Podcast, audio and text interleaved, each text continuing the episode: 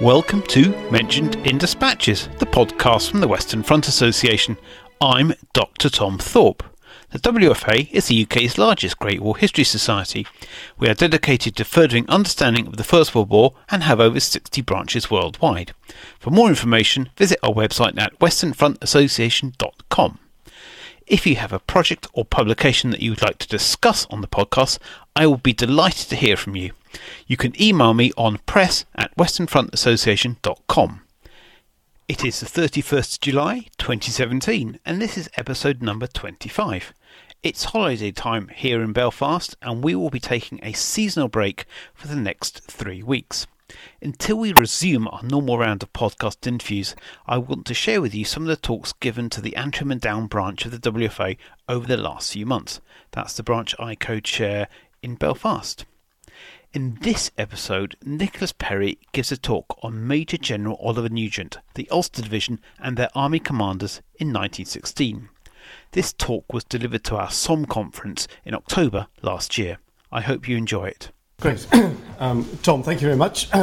Uh, good afternoon, everybody. Um, we've just heard four absolutely brilliant talks, uh, and I, I, was going to say and now that's all going to change. But I mean, in terms of focus as much as anything else. Uh, we've had Tim's overview of this kind of strategic context. Um, we've had William talking about the recruiting situation in Ireland. Uh, we've had Heather talking about the training infrastructure uh, on the island. And we've had Richard just describing brilliantly the particular Belfast context. And I now want to focus a little, more, a little bit more narrowly um, on, the, on the Western Front itself uh, and on some individuals. Um, because 100 years ago this week, uh, the Ulster Division was busy conducting trench raids against the German lines uh, at Messines, just south of Ypres. The raids suited the uh, aggressive approach of the divisional commander, Major General Oliver Nugent, down to a T. But this time the initiative came not from him, but from his commander in Second Army, Herbert Plumer, who was determined to stop the Germans transferring troops south to the Somme. Plumer was, by a distance, the army commander Nugent would come to admire most of all those he served with uh, during the war. But in fact, he was, the, um, he was the fourth of the army commanders the Ulster Division had in 1916, as shown on this slide, I hope. Oh, right, not shown on slide. Oh, there we go. From January to March, the division was in Edmund Allenby's Third Army, south of Arras, learning the ropes of frontline service. From March to July, it was in Henry Rawlinson's Fourth Army, and of course it was under Rawlinson that it made its famous attack on the Schwaben Redoubt on the 1st of July. Then, from, from the evening of the 1st of July, while the fighting was still going on at Thiepval, it came under command of Hubert Gough's Reserve Army, uh, later renamed Fifth Army, which had been brought in to take over the northern part of the battlefield. And from mid July 1916 right through to mid July 1917, uh, as we've heard, um, uh, it was in Plumer's Second Army.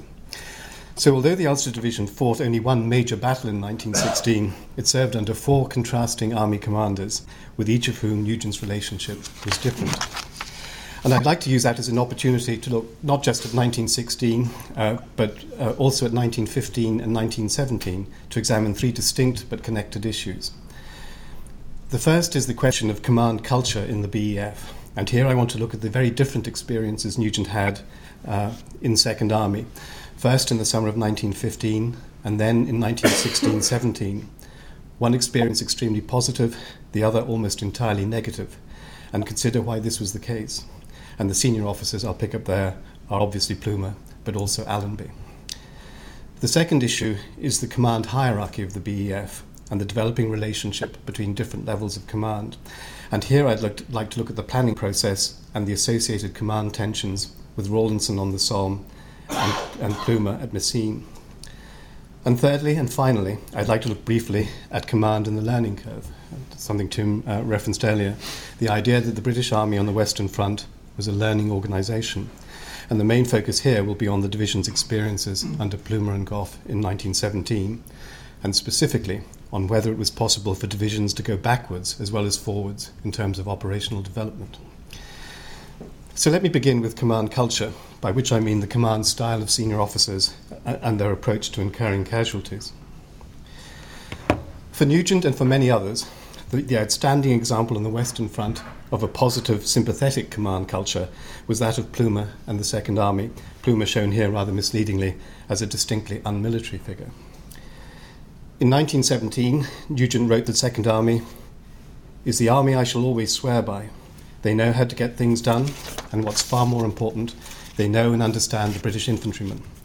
At any rate, Sir H. Plumer does. And after the war, Nugent described Plumer's handling of the Battle of Messines as the perfect example of trained effort in which nothing essential to success has been overlooked. However, less than two years earlier, in the summer of 1915, Nugent's opinion of leadership in Second Army was very different. He wrote bitterly after one disastrous attack I shall never forget or forgive the order that sent my brigade into a counter attack against an impossible position without artillery preparation in broad daylight. That's a far cry from an army that was a perfect example of trained effort. In considering why this should be so, I should start by saying a word about Nugent's relationship with Plumer, which evolved over time. In fact, they served together on four separate occasions uh, during the Great War. From August to December 1914, when Plumer was GOC Northern Command in England, Nugent commanded the Hull defences, protecting naval installations around the Humber. He reported direct to Plumer and liked him, but at this stage found him rather fussy and something of a micromanager. They did, however, together manage to inflict their first joint fatality of the war in September 1914, when, returning from lunch one day in Plumer's car, they ran over an old lady getting off a tram. In December, Plumer left uh, for France.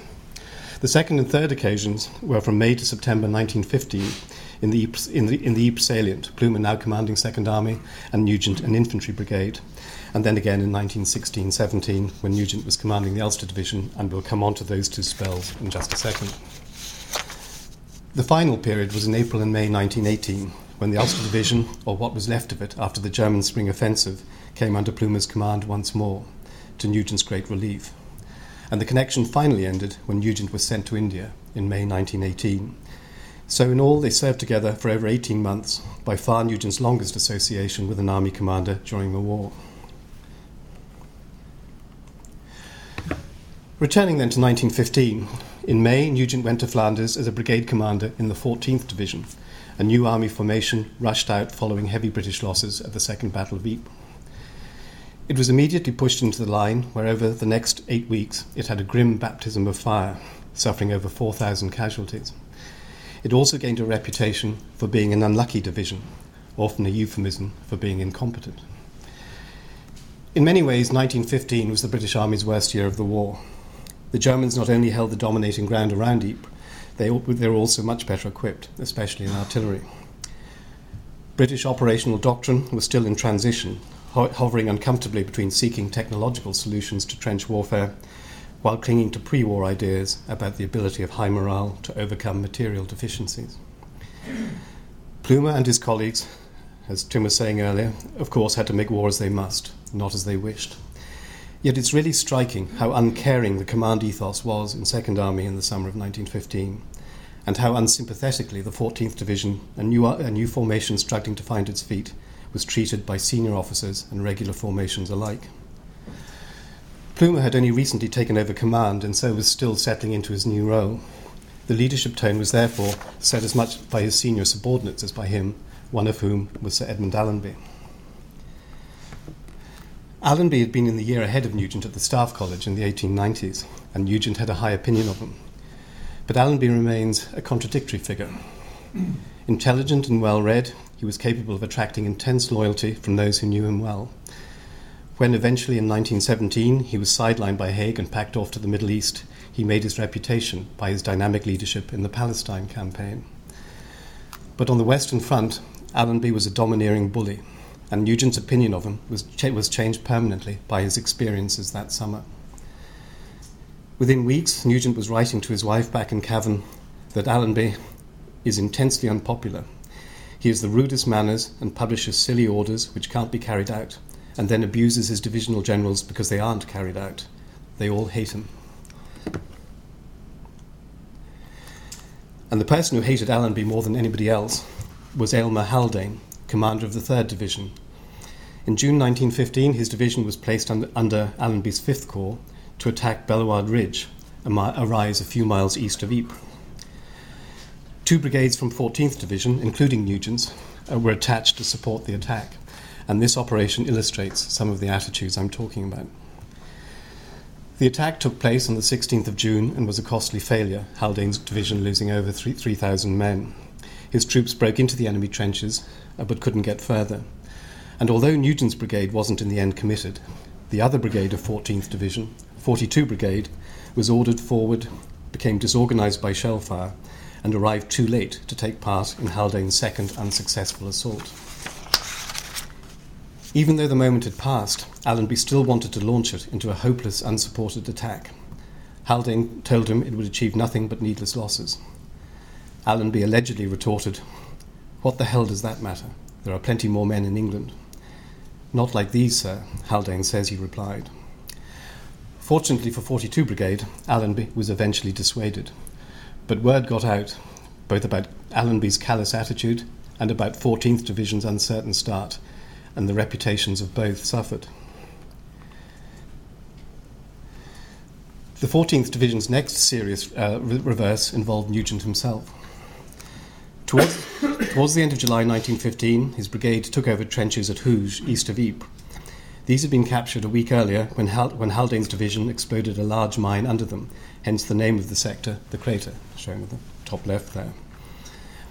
At dawn on the 30th of July, the Germans retook the crater in a surprise attack using flamethrowers, the first time these had been used against the British.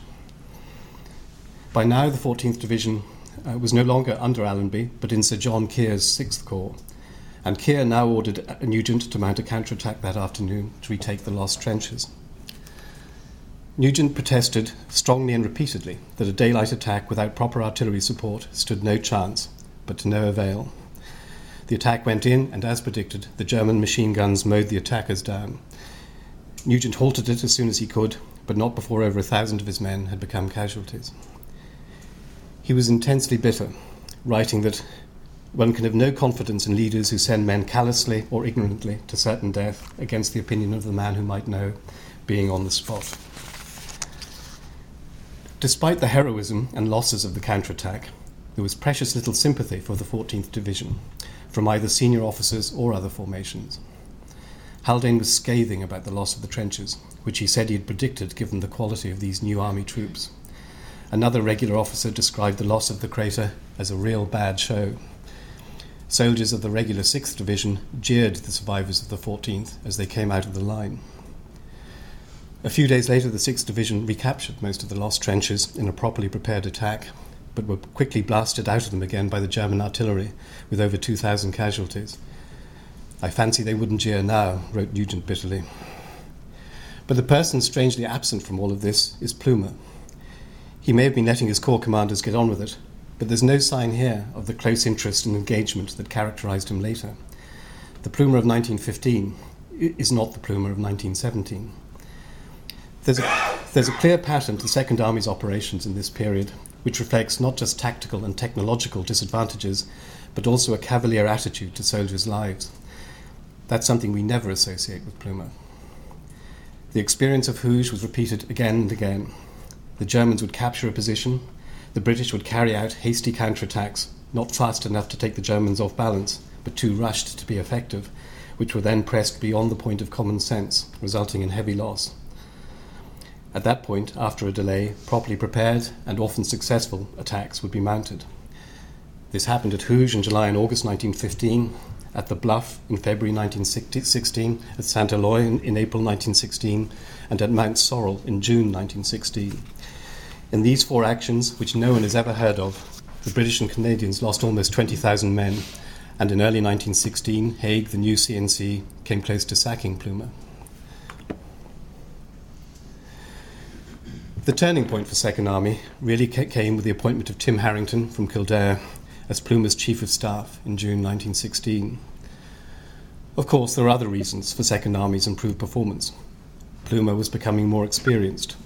The operational differential between the British and Germans was narrow, and the focus of the fighting had shifted south to the Somme, so giving Second Army a break. And crucially, Allenby and Keir had gone. Allenby on promotion to Third Army, and Keir to be one of his corps commanders. Ironically, in June 1916, Allenby sacked Keir, which demonstrates the limitations of comradeship. Plumer certainly wasn't uh, Harington's puppet, as some historians have suggested, but Harrington did have a major impact.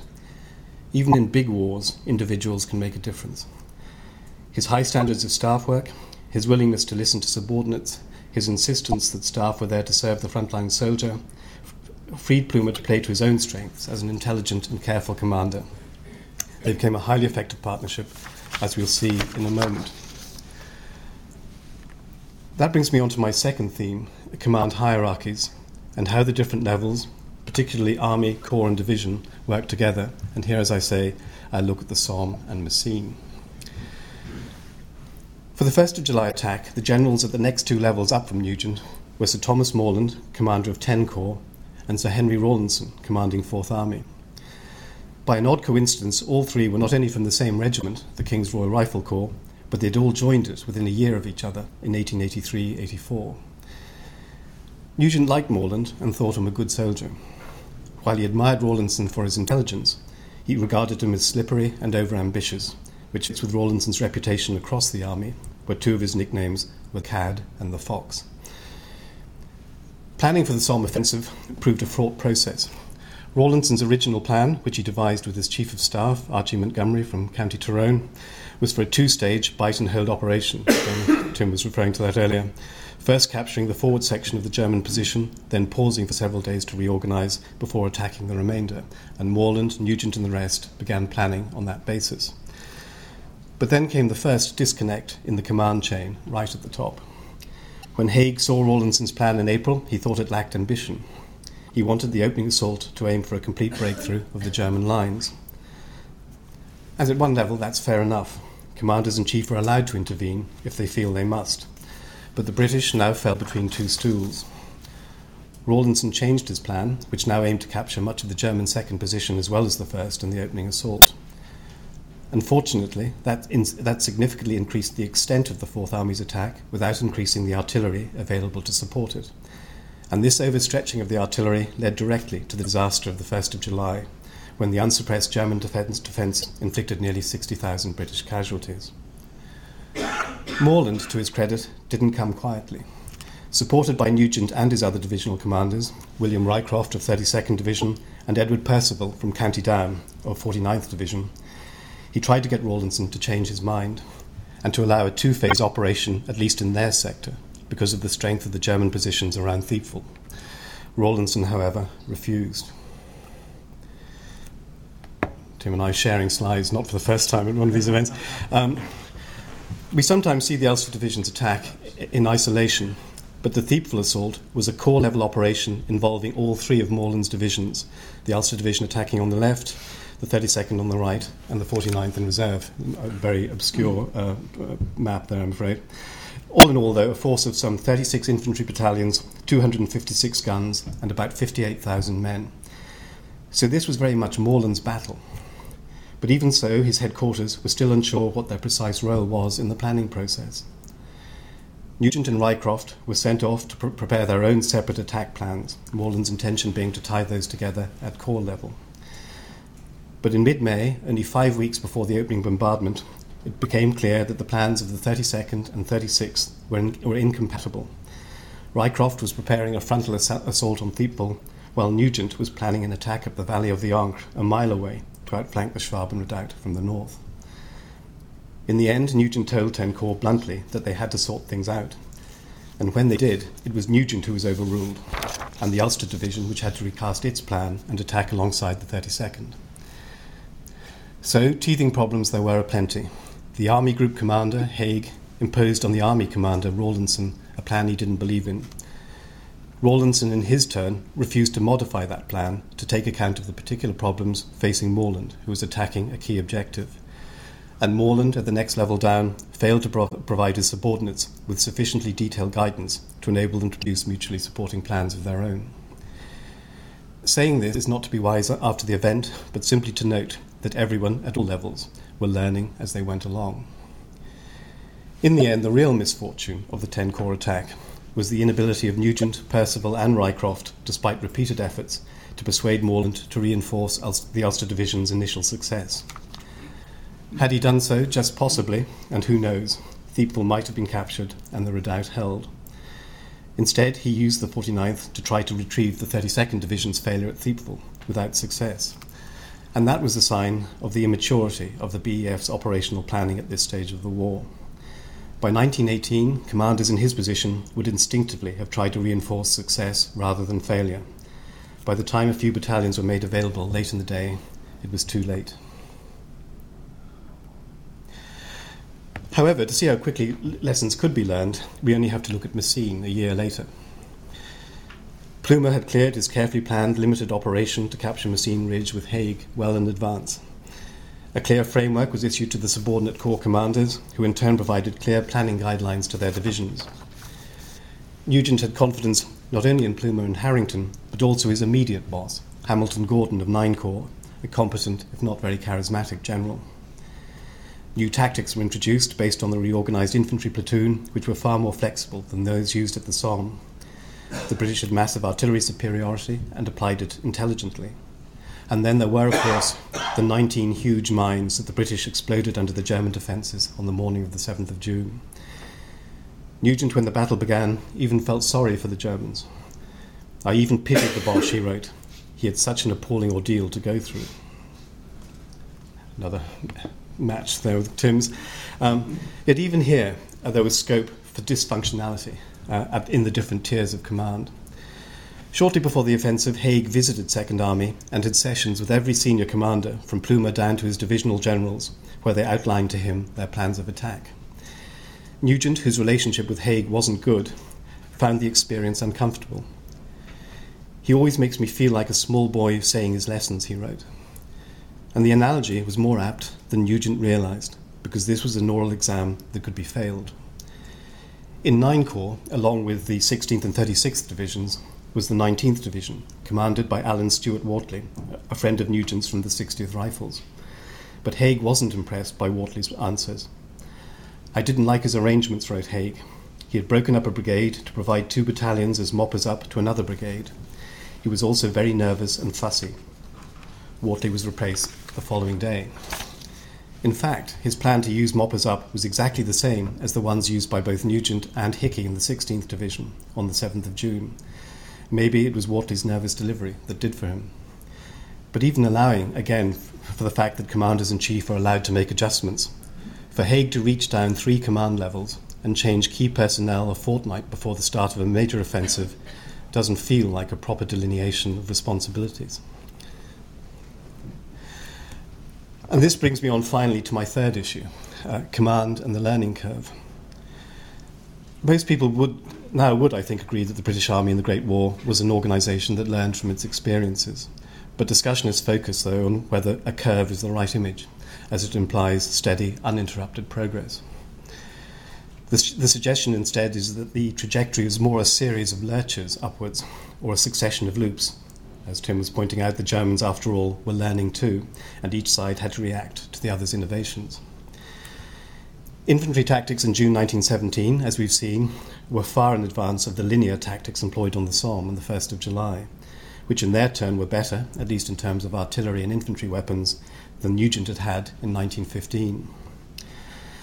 And at Cambrai in November 1917, less than six months after Messines, the Ulster Division took part in an offensive employing massed armour, predicted artillery, artillery fire, and close air support, tactics closer to 1944 than, than to 1914.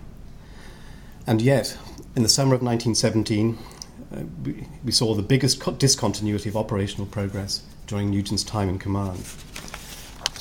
The Messines offensive was the division's greatest success, where almost everything went like clockwork. Yet it was followed 10 weeks later, on the 16th of August, by the disaster of Langemarck near Ypres, when Nugent's assault battalions came streaming back in defeat, and where the partnership with the 16th Division, important symbolically then as now, uh, as well as now, fell apart in mud, blood, and mutual recriminations. Before looking specifically at the reasons for the August setback, setback we should touch briefly on two particular aspects of, of the Ulster Division as a learning organisation. The first is the division's operational rhythm or the pattern of its engagements on the Western Front. While many British divisions went through the furnace of the Somme two, three, or even four times, and the same at Passchendaele, the Ulster Division, like the 16th, fought in each of those two battles only once. And the reason, as we've been hearing this morning, this afternoon, was the manpower problems they faced. Every time they suffered heavy casualties, they faced an existential crisis. And as we were hearing, for several weeks in the autumn of 1916, they were teetering on the brink of amalgamation or disbandment, and a similar manpower crisis followed Third Ypres. Arguably, this stop start pattern both helped and hindered the learning process. It reduced the number of times the, the, division was engaged in operations, and therefore, in theory, its learning opportunities, but that, of course, was more than offset by the fewer casualties it suffered. One direct consequence of the manpower problem, however, was that after the Somme, as we've seen, both Irish divisions were left in Second Army for several months. And the fact that they were together in the same corps, in the same army, on a relatively quiet front, might, one would have thought, been a learning opportunity. In the spring of 1918, for example, the Canadian Corps had the good fortune not to be caught up in the German offensives, and they used that period of a couple of months, either out of the line or in a quiet sector, to rest, reorganize, and rethink their tactics. That was a major reason why, from August 1918 onwards, they were the driving force behind the British successes during the war's final campaign. But that didn't happen for the 36th and 16th in 1916. That, this was partly because Nine Corps wasn't at this stage able to provide the necessary doctrinal leadership. But it was mainly because both divisions, despite being under strength, were continuously in the line. Far from being rested, they were being worn out. And in February 1917, Nugent complained to GHQ that starving his division of men with no opportunity for either rest or specialist training was disheartening and demoralizing, and said explicitly that the division was not as good as it had been the previous July. There are few signs of a learning curve there. Yet between March and June 1917, the division did surge along the learning curve. An influx of reinforcements, the chance of rest, intensive training in the new tactics, and the arrival of new equipment led to a major jump forward operationally, possibly its biggest of the war. It was a re energized, highly, motiva- highly motivated division that went into action at Messines. The second factor was stability at leadership level. The turnover of officers and men at unit level in the Ulster Division, as in other formations, was continuous throughout the war, including commanding officers. Of Nugent's 12 infantry COs in June 1916, for example, none were still there 10 months later. A vital strand of continuity was therefore provided by Nugent's own headquarters and by his brigadiers. His chief operations officer, Otley Place, served with him from April 1916 until he was captured in March 1918. The principal logistics staff officer, Lewis Cummin, also stayed with the division for two years. Two of the infantry brigadiers, William Withycombe and Charles Griffith, served from 1915 to the middle of 1918. Nugent's commander, Royal Artillery, Henry Brock, arrived in late 1915 and stayed till the end of the war. Mm. In terms of learning, therefore, it was divisional HQ and the brigade commanders who were both a vital repository of corporate memory and drivers of operational change during the BEF's hard slog from mid 1916 to mid 1918. But for a learning curve to work, the learning, the learning needs to happen simultaneously at different levels. And this brings us back finally to Third Ypres and the disastrous attack Langemarck. That setback came not because the Ulster Division had become de-skilled since Messines, but because the commander of Fifth Army, Hubert Gough, and the commander of 19 Corps, Herbert Watts, were further down the learning curve than Plumer and Hamilton Gordon. It has become fashionable to trash Hubert Gough's rep- reputation, and that's a fashion I'm happy to continue. It's true that he had energy, determination, and when he chose to use it, charm. Objectively, he had a difficult task in, in August 1917. It wasn't his fault the weather broke and turned the ground into a quagmire. The Germans had important advantages strong defences, powerful artillery, good, vi- good visibility from the Gheluvelt Plateau. But Gough played into their hands in the way he conducted his attack at both the operational and tactical levels, and he showed again the negative traits that came with his gifts, as he had done in the closing stages of the Somme and at Bullecourt in April and May 1917. His failings were his persistent failure to realize that success on the Western Front required precision as well as energy, his bullying of his subordinates, and his staff's uncaring attitude and the sloppiness of their preparations. But on the 16th of August, he wasn't alone. A good Corps commander, an Ivor Maxse, for example, or a Lord Cavan, under both of whom Nugent served and admired greatly, would have compensated for some of Gough's weaknesses.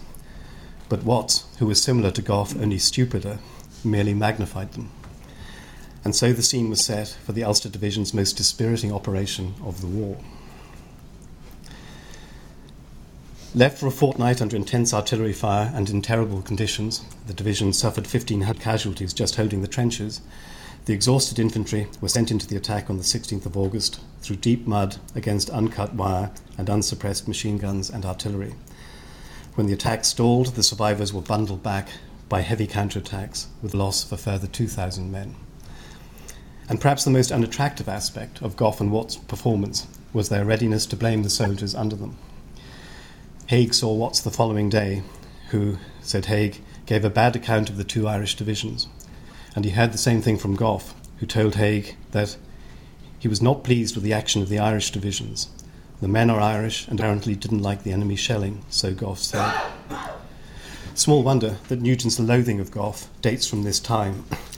Four days later, Watts launched another two divisions over the same ground using the same tactics and unsurprisingly got the same results. Nugent wrote frustratedly, The Corps have learned nothing from our experiences. Neither, apparently, has the Fifth Army.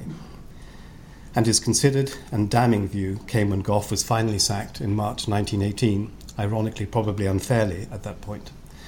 Nugent wrote, The Fifth Army never had a success, and was responsible for the loss of more lives uselessly than all the other armies put together. Please God, for the sake of the British Army and the cause for which we are fighting, Gough will never be employed out here again. Fortunately for the BEF, and indeed for the concept of the learning curve, the performance of Gough and Watts in August 1917 wasn't typical of the Army as a whole, as the Ulster Division's next battle at Cambrai uh, would demonstrate. So, in conclusion, and very briefly, I come to the after the battle part uh, of my title, and how for Nugent and his division, these three aspects command culture, command integration, and the learning curve developed in the 18 months after the Somme. The answer is, I think, that while the gradient of progress was generally upwards, it was not consistent. Command integration got steadily better, from the Somme to Messines to Cambrai. Third Ypres was a dip, but even there, planning systems were more professional than they'd been a year earlier. The learning curve definitely wasn't a smooth curve for the Ulster Division. The glorious failure of, at Thiepval was followed by months of relative stagnation, and then came the jump forward in early 1917 before Messines. That was followed, through no fault of their own, by the misery of Third Ypres, and then the recovery in time for the very modern battle of Cambrai at the end of the year. And command culture depended to a considerable degree, as it always does, on personality. Individuals do matter, as we noted earlier, even in major wars. By 1917, Plumer and Harington had developed into an effective and much admired partnership, a status they retained till the end of the war. Gough hadn't really developed since the start of the Somme offensive, and his reputation sank in the mud of Flanders along with so many of his men. Allenby's hectoring manner finally came to grief at the Battle of Arras in April 1917, when his divisional commanders, to all intents and purposes, mutinied. He was sacked and kicked off to Palestine, where, in a different context, he flourished. And Rawlinson, sidelined for much of 1917, returned to command Fourth Army in the British Army's greatest ever series of victories, the Hundred Days Campaign of 1918, though he never attracted anything like the affection that Plumer did. And finally, finally, just to conclude the story, after the war, three of the four army camp commanders outlived Nugent, who died of pneumonia in May 1926 in Cavan. The photograph shows how much he'd aged. Rawlinson had died the previous year in India, where he'd been commander in chief. Plumer passed away in 1932 as a field marshal and a member of the House of Lords.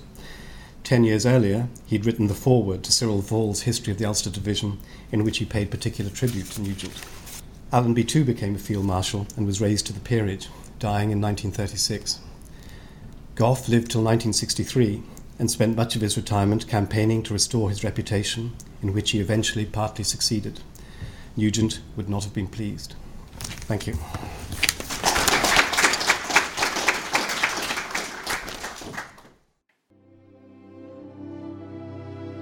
You have been listening to the Mentioned in Dispatches podcast from the Western Front Association with me, Tom Thorpe. Thank you for all my guests for appearing on this edition. The theme music for this podcast was George Butterworth's The Banks of Green Willow. It was performed by the BBC National Orchestra of Wales, conducted by Krish Russman, and produced by BIS Records. This recording is part of a collection of orchestral works by Butterworth performed by the BBC National Orchestra of Wales and supported by the Western Front Association. This is available from all good record stores under the record code BIS2195. Until next time.